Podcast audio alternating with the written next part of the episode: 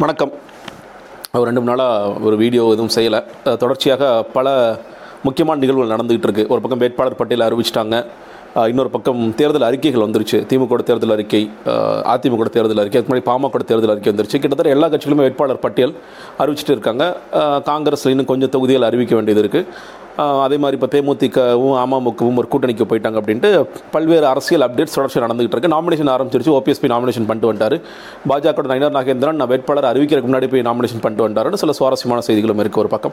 இதெல்லாம் குறித்து பல்வேறு தளங்களில் நான் பேசிகிட்டு இருக்கேன். நான் மிக முக்கியமாக ஒரு விஷயம் வந்து அதிலலாம் வந்து வந்த செய்திகளை பகிர்வதும் அதில் இருக்கிற நிலைப்பாடுகள் சொல்கிறதுங்கிறத தாண்டி இந்த கூத்து ஒன்று நடந்துகிட்டு இருக்கு இல்லையா? காங்கிரஸ் கட்சிக்குள்ளே. அது குறித்து பேசணும் அப்படிங்கிறதுக்காக இந்த செய்தி.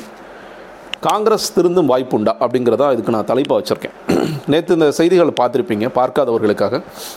சத்தியமூர்த்தி பவனில் இதுக்கு முன்னாடி ஒரு சுவாரஸ்யமான செய்தி என்னென்னா கே. எஸ் அழகிரி அவர்கள் இந்த கூட்டணி பேச்சுவார்த்தை நடக்கும் பொழுது திமுக தலைவர் திமுக தலைமை தன்னை நடத்துகிற விதம் ரொம்ப சரியில்லைன்னு சொல்லிட்டு கண்ணீர் விட்டு அழுதார். தன்னோட செயலாளர் கூட்டத்தில் நம்ம என்னப்பா பண்ணலாம்? வெளியே போயிடலாமா? மக்கள் நீதி மையத்தோட பலமா? மூன்றாவது நீ அமைக்கலாமான்னு பல பலகட்ட பேச்சுவார்த்தை நடந்துச்சு. சீட்டு எவ்வளோ வேணாலும் முன்ன பின்ன கொடுக்கலாம்ப்பா. ஆனால் நடத்துகிற விதமே ரொம்ப மோசமாக இருக்குது அப்படின்னு சொல்லி கண்ணீர் விட்டு அழுதார் அப்படின்னு ஒரு செய்திகள் வந்தது. எல்லாரும் கூட என்னங்க திமுக எவ்வளோ மோசமாக நடந்துக்கிறாங்க? கூட்டணி கட்சிகள் இப்படி தான் இதை இதை மதிக்கிற விதமாக அதுவும் ஒரு காங்கிரஸ் பேர் இயக்கத்தை பல வருடங்களாக ஆட்சி புரிந்த ஒரு கட்சியை வந்து இப்படி செய்யறது ரொம்ப நல்லா இல்லைங்க அப்படின்னு சொல்லிலாம் சில பேர் கருத்தெல்லாம் தெரிவித்தோம் அப்போதுலேருந்தே நான் ஒரு வார்த்தை சொல்லிட்டு இருந்தேன் யாருக்காக அழுகிறார் இவர்? யாருக்காக அழுகிறாரு? எதற்கு யாருக்கு சீட்டு வாங்குறதுக்காக இப்படி கண்ணீர் வடிக்கிறார்? அப்படிங்கிறது ஒரு பிரதானமான கேள்வியாக இருந்தது. ரொம்ப பொது நோக்கர்கள் கூட சில பேர் வந்து அரசியல் தெரியாதவங்க கூட எதுக்குங்க காங்கிரஸ் முப்பது சீட்டு அவங்க என்னங்க பண்ண போகிறாங்க நாற்பத்தொரு சீட்டு அவங்க என்னங்க பண்ண போகிறாங்க அவங்களாம் அந்த ஜெயிக்கக்கூடிய ஆட்கள் இருக்கிறாங்களா? எதுக்காக இப்படி பண்ணுறாங்க போன வாட்டி திமுக தோத்ததுக்கு மிக முக்கியமான காரணம் காங்கிரஸ் கட்சி. அதே மாதிரி இன்றைக்கி புதுச்சேரி காங்கிரஸ் நடந்துட்டுருக்குன்னு பார்க்குறோம். இந்தியா முழுக்க காங்கிரஸ் என்ன மாதிரி ஆகிட்டு இருக்குன்னு பார்க்குறோம். மறுபடியும் வந்து இருபத்தஞ்சு சீட்டு கொடு இருபத்தேழு சீட்டு கொடுத்து இவங்க அவ்வளோ ஒர்த்தே இல்லையே. எதுக்காக இவ்வளோ சீட்டு கொடுக்குறாங்க? அப்படின்னு ஒரு கேள்வி தொடர்ச்சி நடந்துட்டு அப்படி இப்படின்னு சொல்லி இருபத்தஞ்சு சீட்டு ப்ளஸ் ஒரு நாடாளுமன்ற தொகுதி விஜய் வசந்த் நிற்க போகிறாங்க நம்ம எல்லாருக்குமே தெரியும். நேற்று சத்தியமூர்த்தி பவனில் விஷ்ணு பிரசாத் எம்பி ஒரு திடீர்னு ஒரு போராட்டம் அறிவிக்கிறார் உண்ணாவிரத போராட்டம். எதற்காக இந்த உண்ணாவிரத போராட்டம்?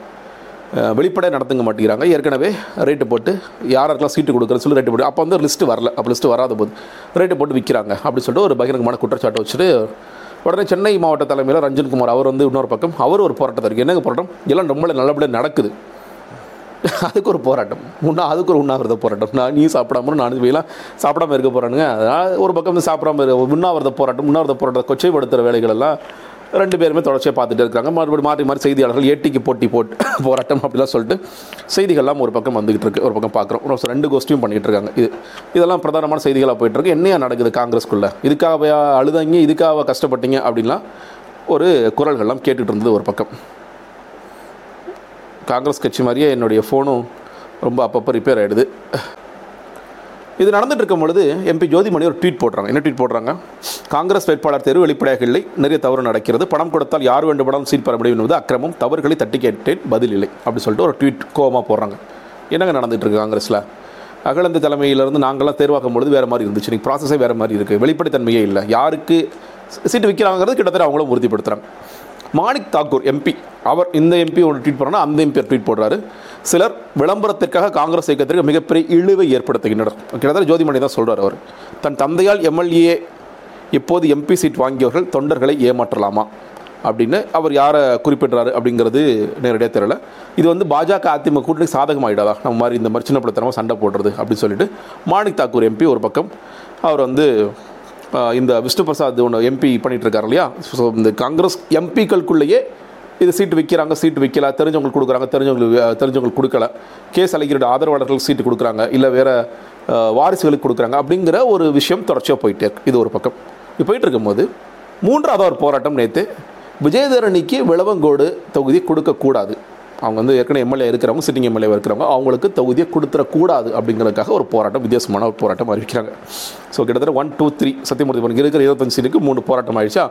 அதற்கப்புறம் ஒரு வழியாக காங்கிரஸ் தலைமையிலிருந்து இருபத்தஞ்சு வேட்பாளர்கள் பட்டியலில் இருபத்தி ஒரு பேரை மட்டும் அறிவிக்கிறாங்க.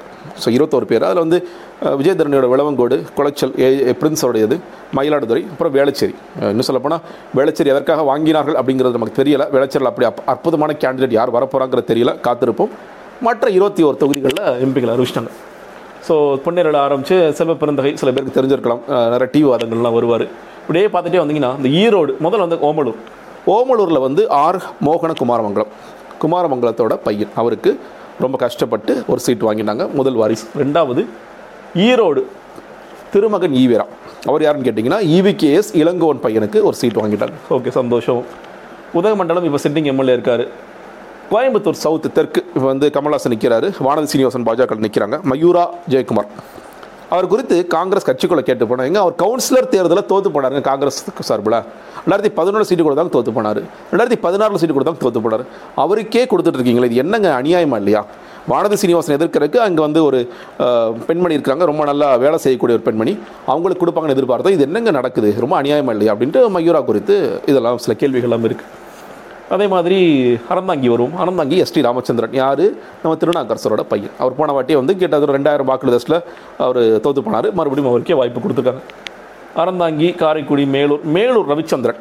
மேலூர் ரவிச்சந்திரன் யாருன்னு கேட்டிங்கன்னா மாணிக் தாக்கூர் எம்பி இருக்கார் இல்லையா? அவருடைய மாமனர். பாருங்கள் வாரிசுகளுக்கு மட்டும் கொடுத்துருவாங்க அப்படின்னு சொல்லி கெட்ட பேர் வரக்கூடாதுங்கிறதுக்காக அவர் மாமனருக்கு சீட் வாங்கி கொடுத்துருவாரு ரொம்ப நல்ல மனுஷன் இல்லையா? அதுக்கப்புறம் வேறு யார்? திருவாடனை. திருவாடனை ஆரம் கருமாணிக்கம் யாருன்னு கேட்டிங்கன்னா இப்போ காரைக்குடியில் எம்எல்ஏவாக இருக்கிற ராமசாமி இருக்கார் இல்லையா? அவருடைய பையனுக்கு வந்து திருவாடனில் இந்த வாட்டி சீட் வாங்கிட்டாப்புல. ரொம்ப சந்தோஷம். அப்புறம் ஸ்ரீவைகுந்தம் தென்காசி நாங்குநேரி. நாங்குநேரி ரூபி மனோகரன்.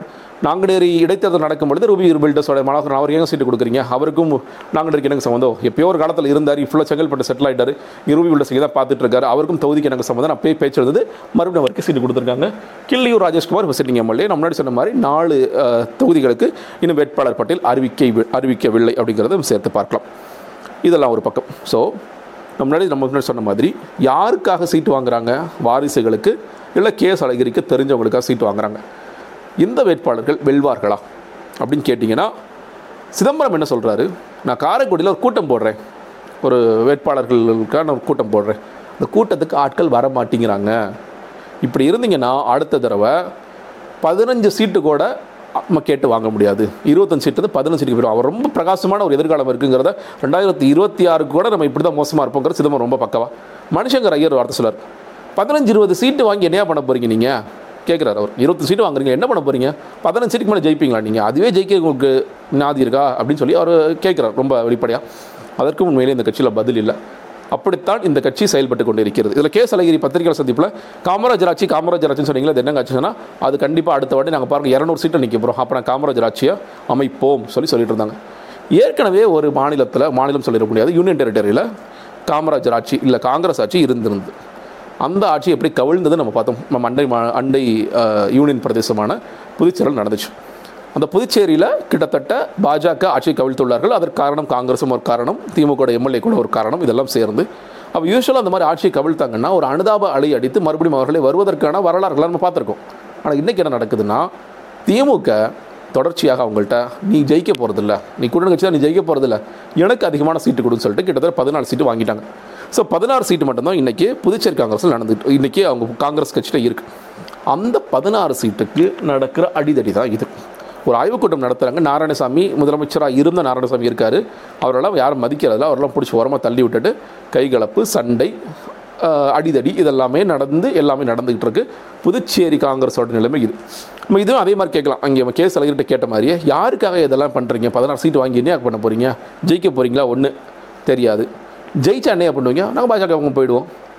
ஸோ இதுதான் காங்கிரஸோட நிலைமை. இந்த காங்கிரஸ் திருந்துவதற்கான வாய்ப்புகள் ஏதாவது இருக்கா? ஏன்னா ராகுல் காந்தி அவர் பயணம் வரும்பொழுது ஓகே மேபி இவங்க ராகுல் காந்தி ரெண்டாயிரத்தி இருபத்தி நாலுக்கான வேலைகளை துவக்கிறாரோ ரொம்ப தீவிரமாக களப்பணியாற்றுறார் பிரச்சாரம்லாம் பண்ணுறாரு அப்படின்லாம் பார்க்கும் பொழுது ஒரு சின்னதாக ரொம்ப குட்டியாக ஒரு ஸ்பார்க் தெரிஞ்சதில்ல? இந்த ஸ்பார்க் எல்லாத்துலேயும் இவங்க மண்ணை போட்டும் தண்ணியை ஊற்றியும் அணைச்சி முடிச்சிடுறாங்க அப்படிங்கிறது தான் காங்கிரஸோடைய தொடர் வரலாக இருக்கிறது வரலாறாக இருக்கின்றது.